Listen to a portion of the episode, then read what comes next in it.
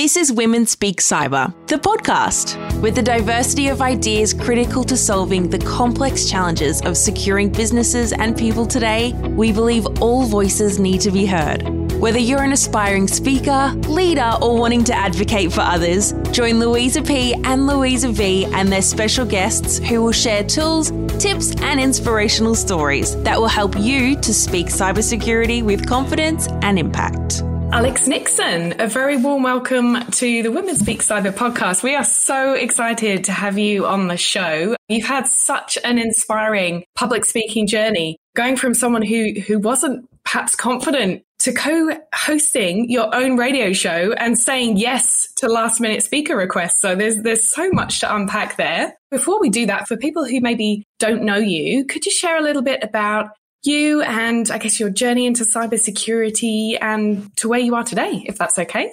Yeah, sure. Well, first of all, thank you both so much for, for having me on the podcast. It was such a pleasure to be asked and of course to, to get a chance to, to chat with you both officially on the record about cybersecurity. I guess the way that I got into security is, is slightly unusual, although I know that doing something slightly unusual is becoming more common now, which is great the way I sort of started in security was because I love puzzles. I love anything that's confusing, that needs to be solved and is a bit of a head scratcher. And that kind of led me to doing some research about cryptography.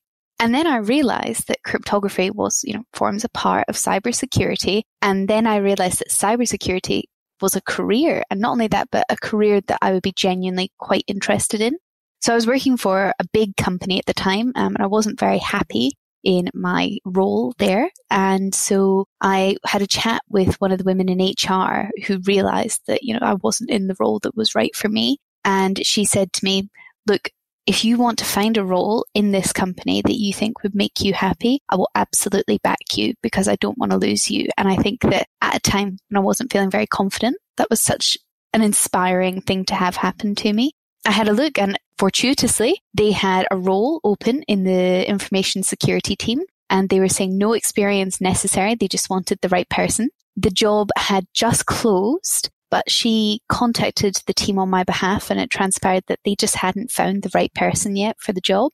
And I think it's probably the best job interview I've ever had. We went and met in our on-site cafe and I walked away and I thought, these are just my kind of people. You know, we just clicked all of a sudden. I was like, this, this is what I was supposed to do. And then maybe six weeks later, I joined the team and I haven't looked back since. That's a fascinating story and, and so wonderful to have someone who was wanting to find you the right role in the organization and recognized your talent. And yeah, that, that's absolutely wonderful to hear. Was that in London, Alex, originally? Well, it was just outside of London. I worked for a company that was based just outside of London in a very small town that chances are, well, Louisa V, you might have heard of it, but most people wouldn't have. But yep, so I was working there. So I was commuting out of London every day. It was the best part of a two hour commute each way every day. And it was a long commute. Yep. But it gave me the chance whenever I started working in security to do a lot of research because I had all this time on the train. And so I bought CISSP for Dummies.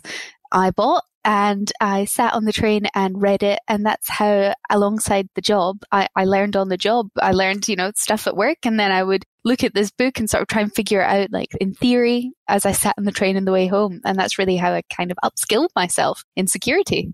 I know Louise has worked with you in the past, so she's got a little bit of this background, but you're now here in Australia. How did that move happen across here into our foreign waters? well, I'm going to say, I reckon by the time that people are hearing this, it'll have been three years since I arrived in Australia. I came straight from the UK. I married an Australian and made sense to, to come over here just to see what things were like really enjoyed it, you know, got really enjoyed meeting people, really enjoyed the industry. I think the industry here is fantastic. And it just made sense to, to stay for me from a career perspective. And so, yeah, three years here in the industry and, and really loving it. I think it's got an incredible number of talented people. And do you find industry wise and sort of the programs that we have here, like Project Friedman and AWSN, are there similar programs to that over in the UK? I would say that I don't feel like I took advantage of programs in the UK. I'm not the right person to, to say that, but I think the reason that I wasn't taking advantage of them is because I do suffer from, and one of the reasons I applied to Project Friedman was this very reason. I suffer from imposter syndrome. So I felt mm. almost like I, I didn't belong in those places and I didn't deserve to take a space. So I never really put myself forward for things. And that's one of the reasons that Project Friedman was so great for me is because it made me realize that I did have something to say and, and people wanted to hear it. Absolutely. So, Alex, could you take us back to what led you to apply for Project Friedman when we first met you a couple of years ago? Yeah. So I was on a client site and I think it was a Friday afternoon and I was just having a look at the, the AWSN LinkedIn page on my lunchtime.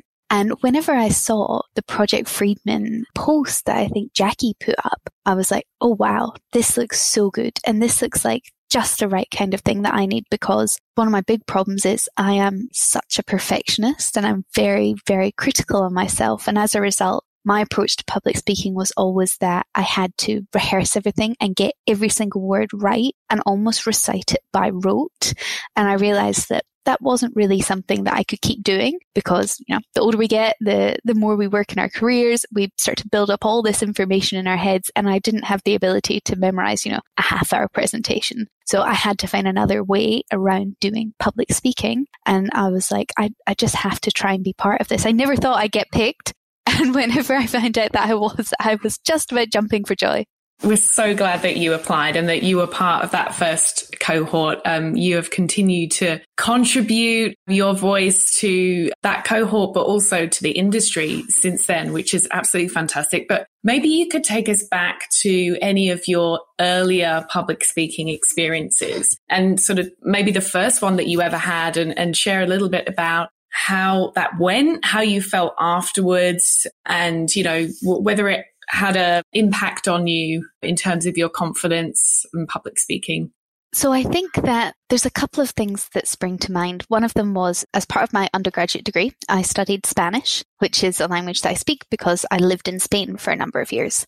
Whenever I went back to Spain, to Barcelona to spend a year abroad at university there, I had to do quite a lot of public speaking in Spanish public speaking in your second language, even whenever you're you know, very comfortable speaking it is far more nerve wracking than speaking it in your first language, especially as, a, as I would be presenting, you know, sometimes to rooms full of Spanish students. And I'd started to get very self conscious in those presentations of how my, my grammar was, of how clear I sounded, even things like my accent.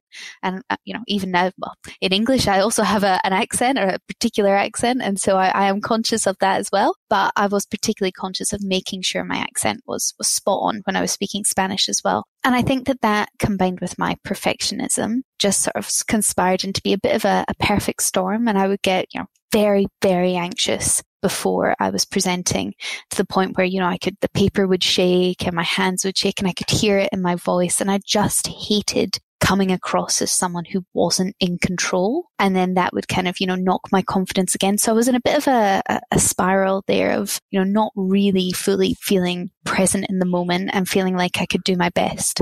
I'm just amazed, by the way. Can I just say, presenting in a second language like that, that's, that's just incredible. And, I, and I'm sure many people who migrate, emigrate around the world have that challenge to overcome, you know, with, with presenting professionally in that second language. I can't imagine the amount of courage that takes to, to do that. I, I know I couldn't even come close um, to doing something like that. So I just think that's an incredible achievement. And to anyone out there who's speaking in a second language, yeah, I have so much respect.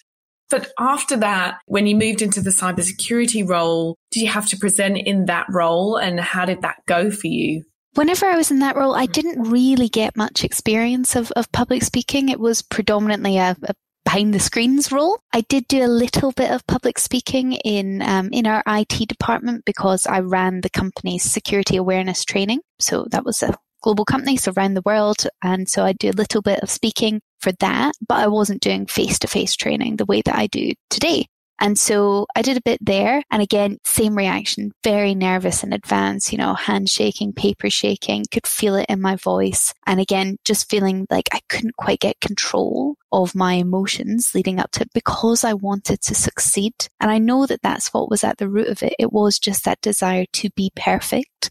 And yeah, Project Friedman's made me realize that it doesn't have to be perfect because I'm the only person who knows what the standard of perfect is for my presenting.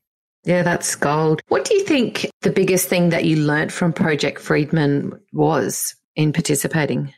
Okay, I'm going to say two things actually, because one of them was probably one of the nicest things, especially as someone who, you know, I hadn't been in the country for very long whenever Project Friedman started. And it was having a group of women around me who all worked in the same industry, who all understand the challenges that are unique to not being a man in the industry. Having that group of women there who, who really supported each other through it was just one of the nicest things for me, especially, you know, being new to the country and having that group of women there even now, you know, staying in touch with them all is fantastic. But the other thing that I think that Emily helped me with was that idea that my definition of what is perfect for a presentation or a, you know, a speech or whatever it might be is not the same as what the audience sees. The audience doesn't see the speech that you've written out on a piece of paper if you choose to memorize it. They're just hearing the messages you're delivering. And so as long as you're delivering your messages in that clear way, getting your points across to the audience, they don't really care how you get there. They just care that you've delivered it in language that resonates with them. And I think that was a really big lesson for someone who's a perfectionist like me. And what about standing on the stage here in Australia at a security conference for the first time? I know we were all in the audience, but how were you? Because you seemed pretty composed, I have to say. Do you know, people normally tell me I don't have a good poker face, but now you're making me think I do. I think it's a British thing because Louise is very good at it too. um, I would say I was still nervous. I don't think the nerves will ever go away. Even though I was nervous, I was much more able to feel composed and, and get a grasp on that and channel it in a positive way. So I didn't have the, you know, sort of like starting to sort of talk into myself and into my chest. You know, I could kind of like keep that, that positive stance that allowed my voice to project. I wasn't so worried about the, oh God, and if I miss one word, then I'll just trip myself up because I've learned it by rote. I didn't feel like that for a change. I felt much more in control than I had done before, in spite of the fact that I was still just just as nervous. Yeah, like I say, I don't think the nerves are ever going anywhere. It's just easier to handle them. So, Alex, tell us about where you are today. You know, that, that was a couple of years ago now that we did that first round of Project Friedman. So I think we would have just been rolling into the ASA conference. In fact, we'd just done it two years ago. Mm. Um, so, so what happened after that? And how did you come to be co-presenting a radio show live every Friday? Like, honestly, I have listened to you on that show. I've tuned in. You are incredible you do not come across as somebody who's ever struggled with public speaking. But I'd love to hear about what's happened in the last two years and what some of the experiences have been like.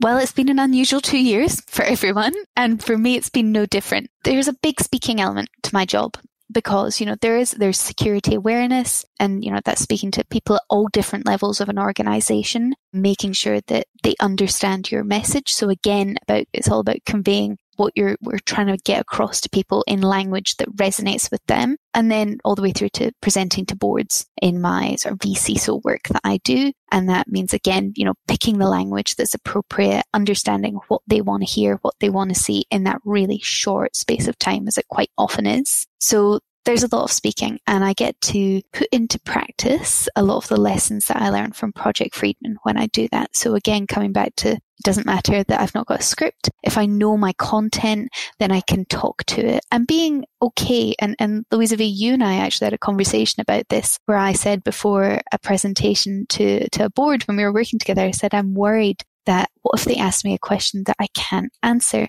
And you said to me, it's okay not to know the answer to everything. You can give them an answer to the best of your knowledge, but always say, I need to come back to you on the exact answer on that because, you know, for whatever reason, it wasn't exactly related to the scope of work that we were presenting. And that really helped me. And that's a tool that I, that I have used now several times over because I realized that I don't need to have everything crammed into my head all at once just for one meeting. I think that leads to a bit of burnout. So that's been really, really helpful. And then in terms of the radio show, so during COVID, I moved to the country, which was a surprising move for me, the tree change, but it's been a really enjoyable move. I have to say, it's been almost a year now that we, we've been living here in our small country town in Victoria. And, you know, I, I'm a big community person. I'm a big believer in, you know, contributing to your community where you can in whatever way that you can. And so whenever I came here, I heard on the local radio an advert saying that they were looking for radio presenters. And I thought, well, isn't this a great opportunity to do some public speaking, to do something for the community? And also, I co-present it with my husband, a nice chance to spend a bit of time together, you know, on a on a Friday afternoon, listening to some really good music bit of quality time after a hectic week. And so over one of the, I think the lockdown early in 2021, we did some training so we had to go in and do a whole bunch of training in the studio because there's the console and the screens and everything like that. And you have to kind of get your head around the system. And then we started being mentored on a Monday morning, the Monday morning breakfast show and graduated into our own show on the Friday night drive time slot. And it's been, it's been great. Uh, the weird thing is on the radio, your audience isn't there in front of you. So you have no idea of their, you know, you don't get the non-verbal cues that you get whenever you're presenting in front of people and you can see their faces. You just have to assume that they understand your message. And especially again, coming back to the fact that I have an accent that's not typical for this area. So making sure that I speak in a way that people can understand me very clearly. Some of my references might not be the references that other people here make. For instance, uh, I call a vacuum cleaner a Hoover. And yes, me too. Yep. and I had uh, Sarah Bolton, who, who we've both worked with. She told me once in a presentation that I referred to Hoover and that she was laughing because she's got British family, so she knows what I meant and she knows that I was doing it for that reason. but everyone else was looking at me slightly oddly. So it's just being mindful of that. I think I got slip slap slop or slip slop slap. I got that round the wrong way about sun safety recently, and Ian had to tell me that I got that wrong. But I really enjoy it. And I find it a really good way to keep myself sharp for my public speaking. So I'll be really mindful of my ums and ahs and making sure that I'm being really crisp with my diction. So it's a really good way to, to keep myself sharp. So, Alex, I've got so many questions. Do you think you would have applied to do the radio show before you did Project Friedman? Like, would would you have even thought about doing something like that? Absolutely not. And in fact, because of Project Friedman, I was just like, I need to do this not just for me, but also for my other half. I said to him, the practice that I got from Project Friedman, the confidence that gave me, he has to do public speaking in his job too. I said, you might find that the radio show gives you that same practice. And he was like, you're spot on. So it's just like Project Friedman. It's giving him that confidence. And for me, it's just building on the confidence that it gave me. So I absolutely wouldn't have even considered thinking that I had something to say that people wanted to hear unless it had been for Project Friedman. That's so good to hear. Do you think now, because what I'm hearing is you're, talk, you're talking a lot about your audience when you're talking about your public speaking experiences since you did Project Friedman, do you feel like, I guess, the internalization of the public speaking, you know, the fear part of it and the focus on perfection has maybe shifted more to kind of giving to the audience and, and giving them what they need? Do you, do you feel like there's been a shift there? Yes, and that was something that when we were doing Project Friedman that Emily said. She said it's all about the audience and that has really helped me to stop, like you say, stop internalizing things and start thinking about what do they want to hear? What are they getting out of this? What's the purpose of this for them? Because she always said, and it's, and it's such excellent advice for public speaking at the end of it all, those people are walking out of, of the room or wherever it is that you've been speaking to them and they're remembering messages that you've given them. So you mm. have to be very, very clear on what those messages are and how you deliver them. That's even what we think about when we do this podcast. You know, what are people going to walk away from this podcast learning? And I think we've had such incredible women who've all had different journeys in this industry and all of them have taken that sort of first step to putting themselves out there and and all in such incredibly different ways. Louisa told me originally that you were doing radio. I was like, Alex is doing radio?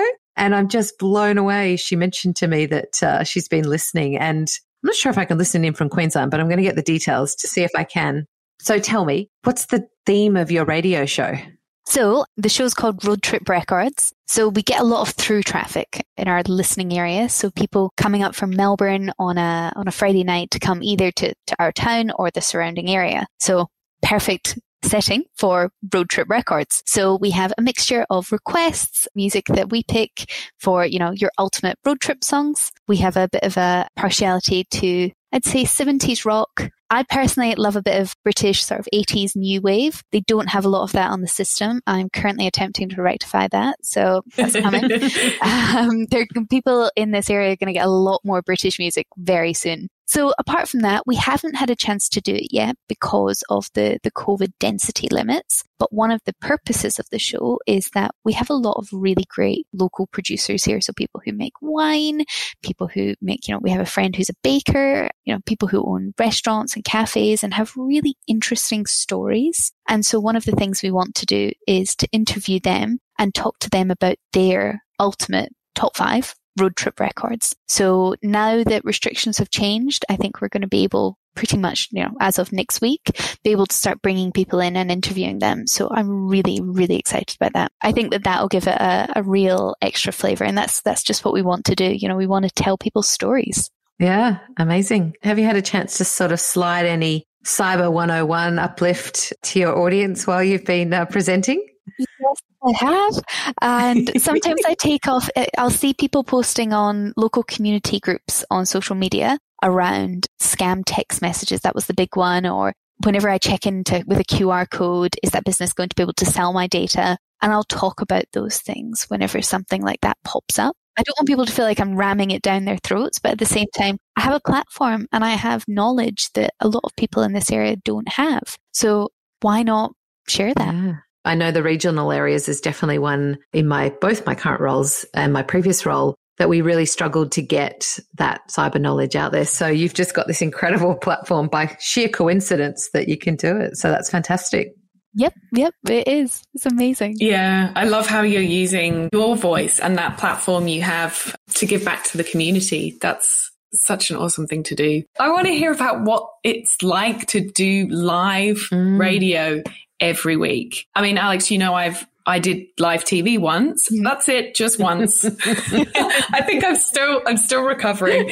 You're doing this every week. How is that? What are some of the challenges and, you know, some of the benefits? Like what do you enjoy about the fact that it's live?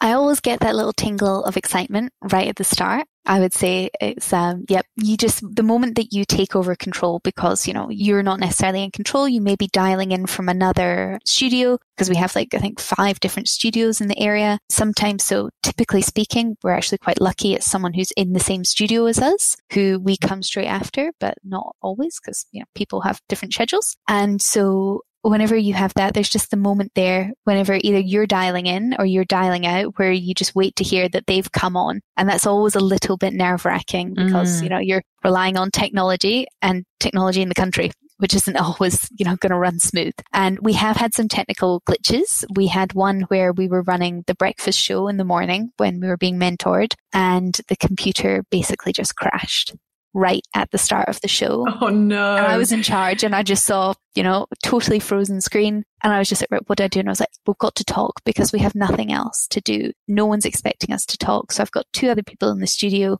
They are just sort of looking at me expectantly. And I was like, right, let's just get into some chat. So we actually ended up having a much longer conversation than we needed to for the problem to sort itself because we ended up having this really interest, interesting discussion and just having a, a bit of a good time. So sometimes, you know, you have to wing it and it turns out really well. Yeah some of the other challenges are so we dial into the community radio network's national news uh, on the hour and so you have you've got your headphones on and in one ear you've got what you've got on and in the other ear you've got what's on there on cue so that you can then flick it through to that. And you've got to time it just perfectly. So sometimes there's a bit of maths to work out if your song will finish in the right time often will talk.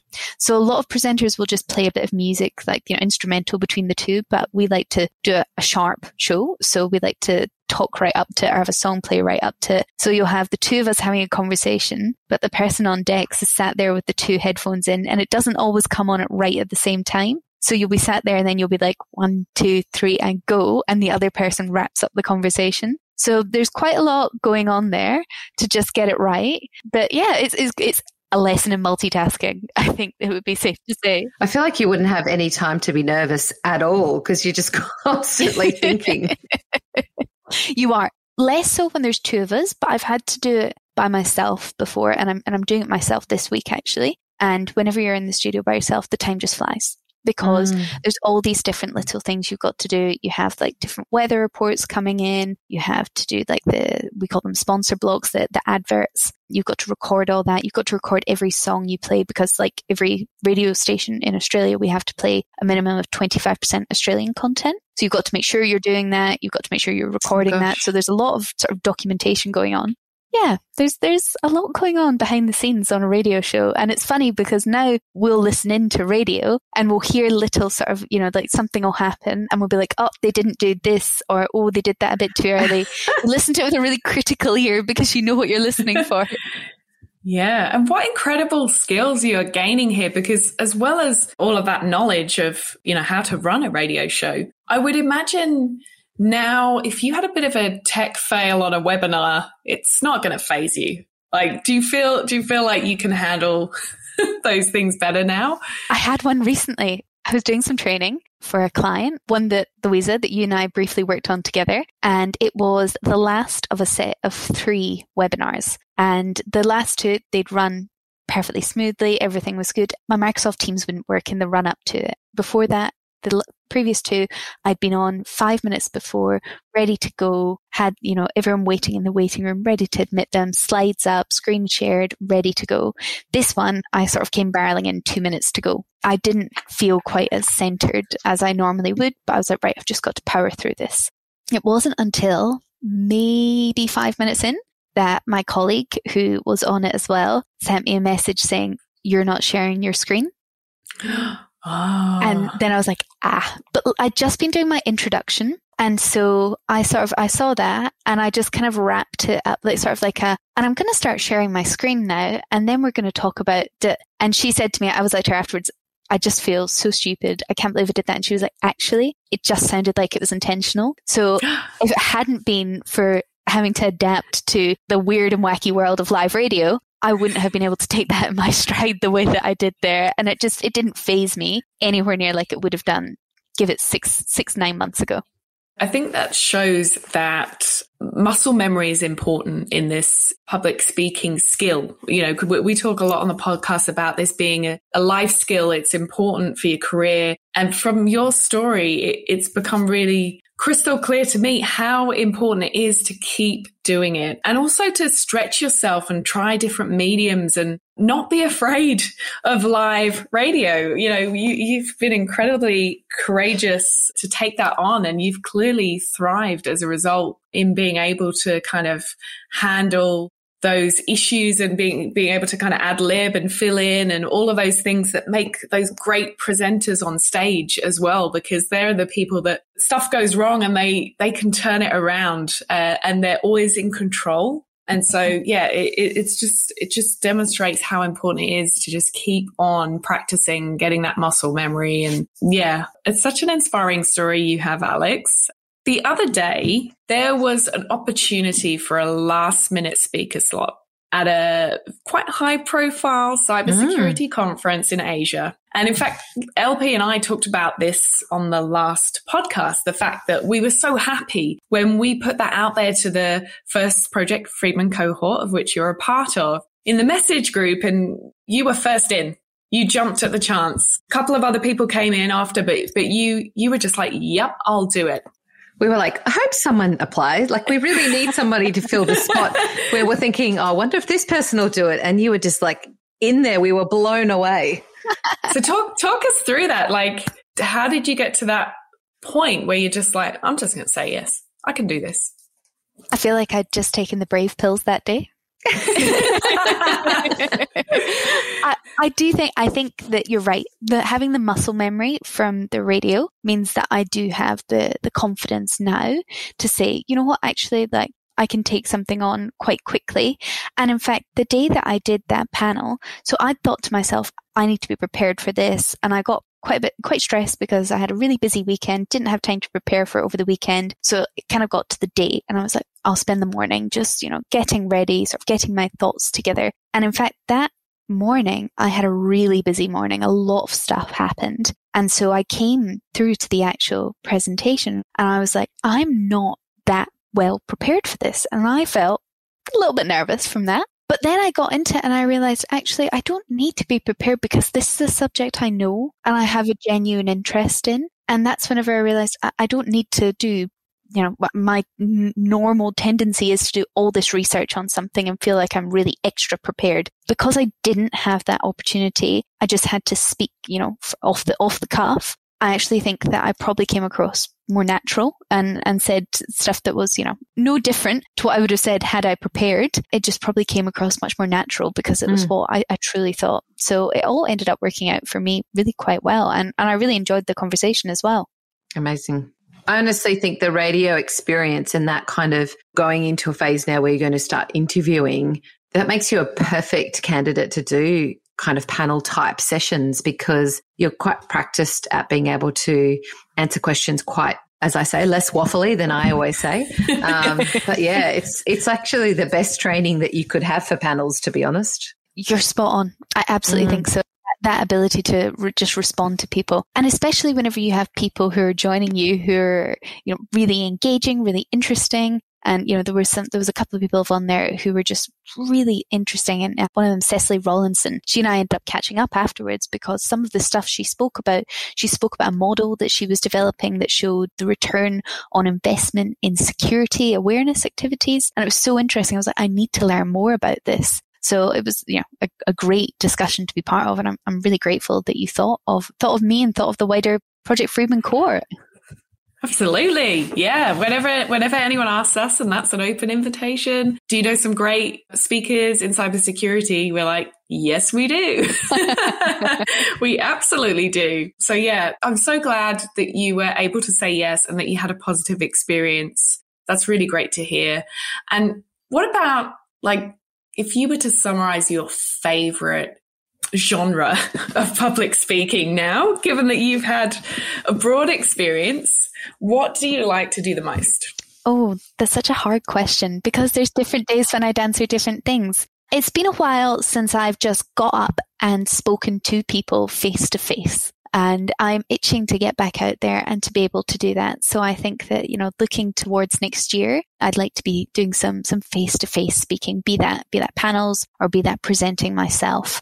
I'm just looking forward to, to getting back out there and, and being able to read those non-verbal cues from an audience. I know that our current cohort of women didn't have the same experience as our 2019 group with basically every in-person event being cancelled this year. And we're really hoping that they can have that experience because there's nothing better than standing up on a stage with some friendly faces in the audience and just nailing that presentation for the first time. So we're really working hard and, and crossing everything that we can find them all a really great opportunity. And more than anything, we just want to be back out there watching them all too and hearing some of their incredible mm. presentations because the topics this year, they've just blown us away. Just incredibly diverse and very smart group mm. of women. So, yeah.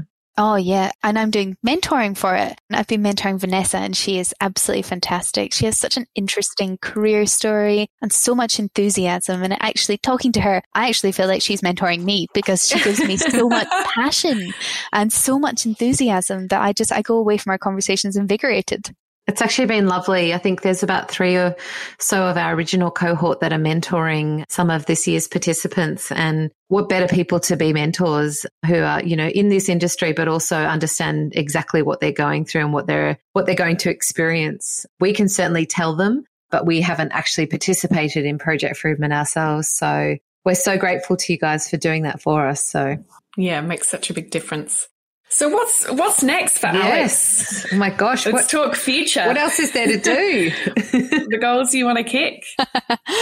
Ah, uh, do you know what? So I've done. I'm not going to say a lot of focus. I've done a bit of focus on my public speaking, but one of my true passions in life is writing. I genuinely love mm. writing so much so that well, one day in the future, I'd love to write a book, not about security, yeah, uh, fiction, but I, I would love to write a book. Never say never, but I've got an idea that's definitely fiction. And I feel like I'd really like to focus on some more of my professional writing. And mm. so, you know, actually related to security, including a bit more of the, the public speaking as well. But again, you know, thinking back to focusing on my community is so important to me. And my community is not just the community I live in. It also is, you know, the security community and particularly the community of women we have and doing my bit in that community. I think there's so much to do and hopefully, you know, an area that I can find myself in and, and give back to because, you know, whenever you experience something as wonderful as Project Friedman, it really sets you up in a position where it's, it's right when you can to give back.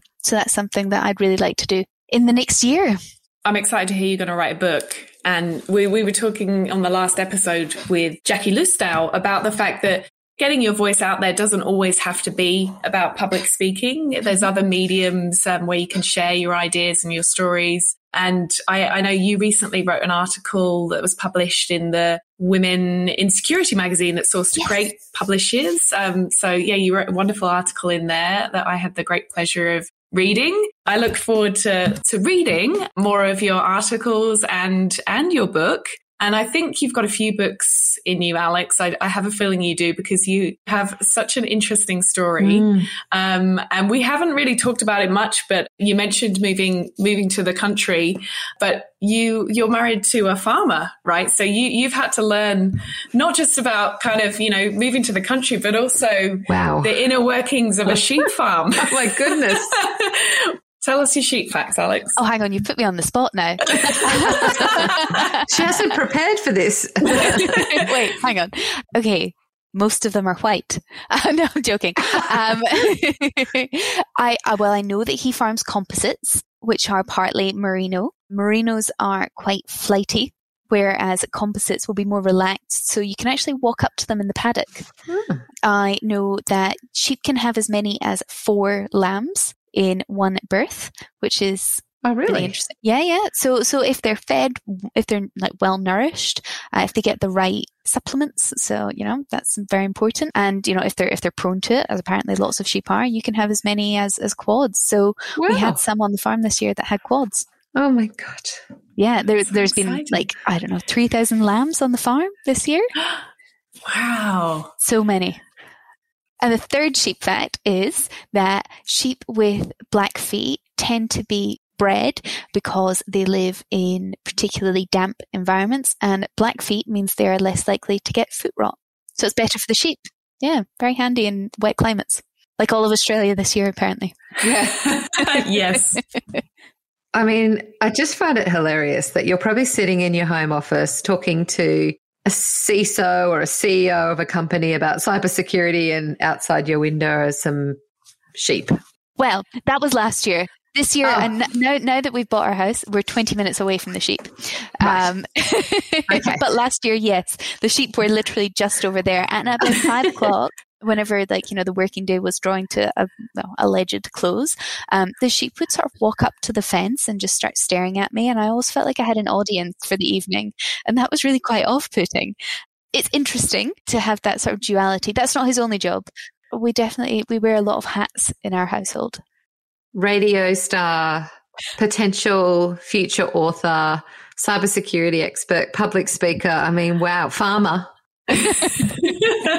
what other titles could you have? Incredible. What a woman. I don't know. I don't know if I'm a farmer. At the very best, I'm a farmer's assistant. Well, thank you so much, Alex, for sharing your story and, uh, you know, everything you continue to learn along the way. You have that growth mindset. You're such a fascinating woman. And we look forward to hearing more from you, Alex. Thank you both so much. It's been an absolute pleasure. Always great to chat. But yeah, thank you so much for inviting me on the podcast. I really appreciate it. Oh, and Alex, before you go, how can people listen to your radio show? Ah, um, if you want to listen to our radio show, really easy. You can go on ugfm.org and you can listen in online. And we are on Fridays from 4 till 7 p.m. Australian Eastern Time and I can highly recommend you tune in. It's an awesome show. Yes. and um, if you go on our Instagram, you can request a song. So that's Alex and Ian, and it's Ian I A I N. And you can request a song. And as I always say on the radio, if we've got it, we'll play it. And I have tested this, by the way. So oh. thank you, Alex. Thanks so much, guys. This podcast has been made possible thanks to sponsorship from the Australian Signals Directorate. For updates on Women Speak Cyber and our initiatives to help elevate, grow, and retain women speakers in cybersecurity, follow us on Twitter at Women Speak Cyber or find us on LinkedIn.